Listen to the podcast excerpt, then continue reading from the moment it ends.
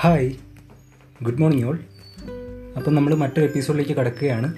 ഇന്ന് നമ്മൾ സംസാരിക്കാൻ പോകുന്ന വിഷയം നിങ്ങളിൽ പലരുടെയും പ്രിയപ്പെട്ട എഴുത്തുകാരനും തിരക്കഥാകൃത്തും സിനിമാ സംവിധായകനും ഒക്കെ ആയ ശ്രീ പത്മരാജൻ മാഷിനെ പറ്റിയിട്ടാണ് ഇന്നത്തെ പോഡ്കാസ്റ്റ് സംസാരിക്കാൻ പോകുന്നത്.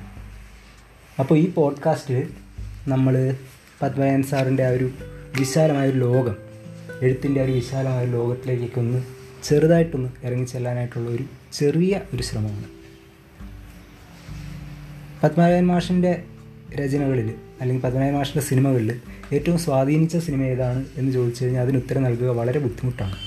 എന്തുകൊണ്ടെന്നാൽ ഓരോ സിനിമകളും നമ്മളെ പല രീതിയിലാണ് സ്വാധീനിച്ചിട്ടുള്ളത് ഇഷ്ടപ്പെടുത്തിയിട്ടുള്ളത്.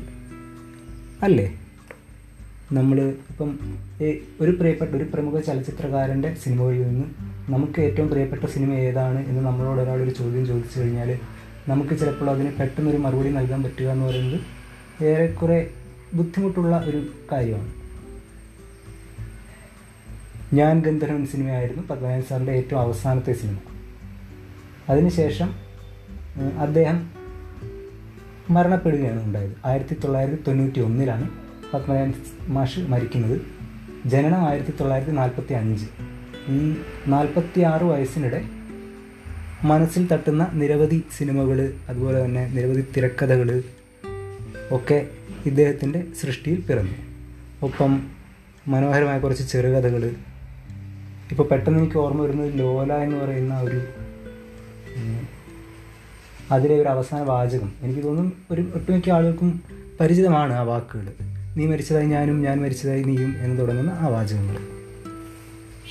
ഇഷ്ട സിനിമ ഏതെന്ന് ചോദിച്ചു കഴിഞ്ഞാൽ വളരെ ബുദ്ധിമുട്ടേറിയ ഉത്തരമാണെങ്കിലും എനിക്ക് ഇപ്പോൾ തോന്നുന്നത് എനിക്ക് ആ കണ്ടവയിൽ എൻ- എന്റെ മനസ്സിൽ ഏറ്റവും തങ്ങിയ സിനിമ ഏതാണെന്ന് ചോദിച്ചു കഴിഞ്ഞാൽ ഞാൻ പറയും അത് ദേശാടനക്കിളി കരയാറില്ല എന്ന് പറയുന്നൊരു സിനിമയാണ്. എന്നെ ഏറ്റവും കൂടുതൽ ആകർഷിച്ചത് ആ ടൈറ്റിലിന്റെ ഒരു സൗന്ദര്യമാണ്. ദേശാടനക്കിളി കരയാറില്ല എന്നുള്ള ടൈറ്റിൽ വളരെ പൊയറ്റിക് അല്ലേ? സിനിമ സംസാരിക്കുന്ന വിഷയം ഇന്നും ഒത്തിരി റിലവന്റ് ആണ്. അത് എനിക്ക് തോന്നുന്നു പത്മനാഭൻ സാറിന്റെ പല സിനിമകളും ഇപ്പോഴും നമുക്ക് ഇപ്പോഴത്തെ ചെറുപ്പക്കാർ ഞങ്ങൾ ഉൾപ്പെടെ ഞാൻ ഉൾപ്പെടെയുള്ള ഞങ്ങളെല്ലാവരും ഈ സിനിമകൾ കാണുന്നത് എന്തുകൊണ്ടാണെന്ന് വെച്ചാൽ ഇപ്പോഴും കണക്ട് ചെയ്യുന്നുണ്ട്. പല കാര്യങ്ങളും പല എലമെൻസും അതിനകത്തുനിന്ന് നമുക്ക് നന്നായിട്ട് റിലേറ്റ് ചെയ്യാനും ഒക്കെ പറ്റുന്നുണ്ട് സാധിക്കുന്നുണ്ട്. അപ്പോൾ അതുകൊണ്ടാണ് അദ്ദേഹത്തിന്റെ സിനിമകൾക്ക് ഇപ്പോഴും ഒരുപാട് പ്രേക്ഷക സമൂഹം ഉള്ളത് എന്ന് നമുക്ക് വേണമെങ്കിൽ പറയാം. പത്മരാജൻ സാറിനെ പറ്റി പറയുമ്പോൾ നമുക്ക് തീർച്ചയായിട്ടും ഒഴിവാക്കപ്പെടാൻ പറ്റാത്ത ചില സിനിമാ പേരുകളുണ്ട്. തൂവാനത്തുമ്പികൾ അരപ്പട്ട കിട്ടിയ ഗ്രാമത്തിൽ നമുക്ക് പാർക്കാൻ മുന്തിരിത്തോപ്പുകൾ അപരൻ മൂന്നാം പക്കം സീസൺ ഞാൻ ഗന്ധർവൻ കള്ളൻ പവിത്രൻ അങ്ങനെ അങ്ങനെ അങ്ങനെ പോകുന്ന കുറേ സിനിമകൾ. പത്മരാജൻ എന്ന വ്യക്തി അല്ലെങ്കിൽ പത്മരാജന്റെ വ്യക്തിത്വത്തെ ഇഷ്ടപ്പെടുന്ന ഫാൻ ബോയ് ആയിട്ടുള്ള ഒരുപാട് ആൾക്കാർ നമുക്ക് നമുക്ക് ചുറ്റുമുണ്ട്. ഇപ്പോഴത്തെ സിനിമ പ്രവർത്തകരിലും ഒരുപാട് പേരുണ്ട്. അപ്പോൾ എന്താണ് ആ വ്യക്തിത്വം? വളരെ കൂളായ ഒരു കാം ഹെഡഡ് ആയിട്ടുള്ള ഒരു മനുഷ്യൻ എന്നുള്ള ഒരു വിശേഷണമാണ് പല ആൾക്കാരും. ഇപ്പം കുറച്ച് മുമ്പ് മോഹൻലാൽ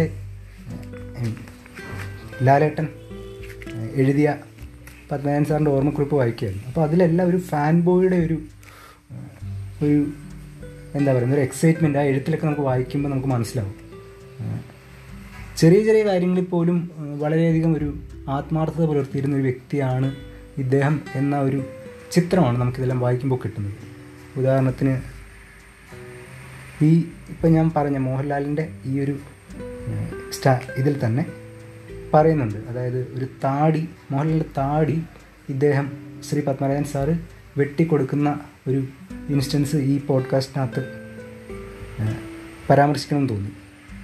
അതൊക്കെ പ്രതിപാദിക്കുന്ന ആ ഒരു സിംപ്ലിസിറ്റിയാണ്. ആ വ്യക്തിയുടെ ഒരു സിമ്പിൾ വ്യക്തിത്വമാണ്. അധികം താരജാടകളൊന്നും ഇല്ലാത്ത ഒരു വ്യക്തിയായിരുന്നു ശ്രീ പത്മരാജൻ എന്നുള്ളതാണ് അവിടെയെല്ലാം നമുക്ക് പ്രത്യേകം പരാമർശ വിധേയമാകുന്ന ഒരു കാര്യം. എനിക്ക് തോന്നുന്നു പത്മരാജൻ ആരാധകർക്ക് ഒരു വിഭവസമൃദ്ധമായ സദ്യ നൽകാൻ ഈ പോഡ്കാസ്റ്റ് കൊണ്ട് സാധിച്ചിട്ടില്ലെങ്കിലും ഏഹ്, പത്മരാജൻ സിനിമകളെ ഓർക്കാനും പത്മനാഭൻ സിനിമകളിലേക്ക് ഒന്നുകൂടെ ഒന്ന് കടന്നു ചെല്ലാനും ഒക്കെ നിങ്ങൾക്ക് പ്രേരകമായെങ്കിൽ ഈ ഒരു ചെറിയ പോഡ്കാസ്റ്റ് പ്രേരകമായെങ്കിൽ ഐ വിൽ ബി ഹാപ്പി അപ്പോൾ വീണ്ടും സന്ധിക്കും വരെ ബ ബൈ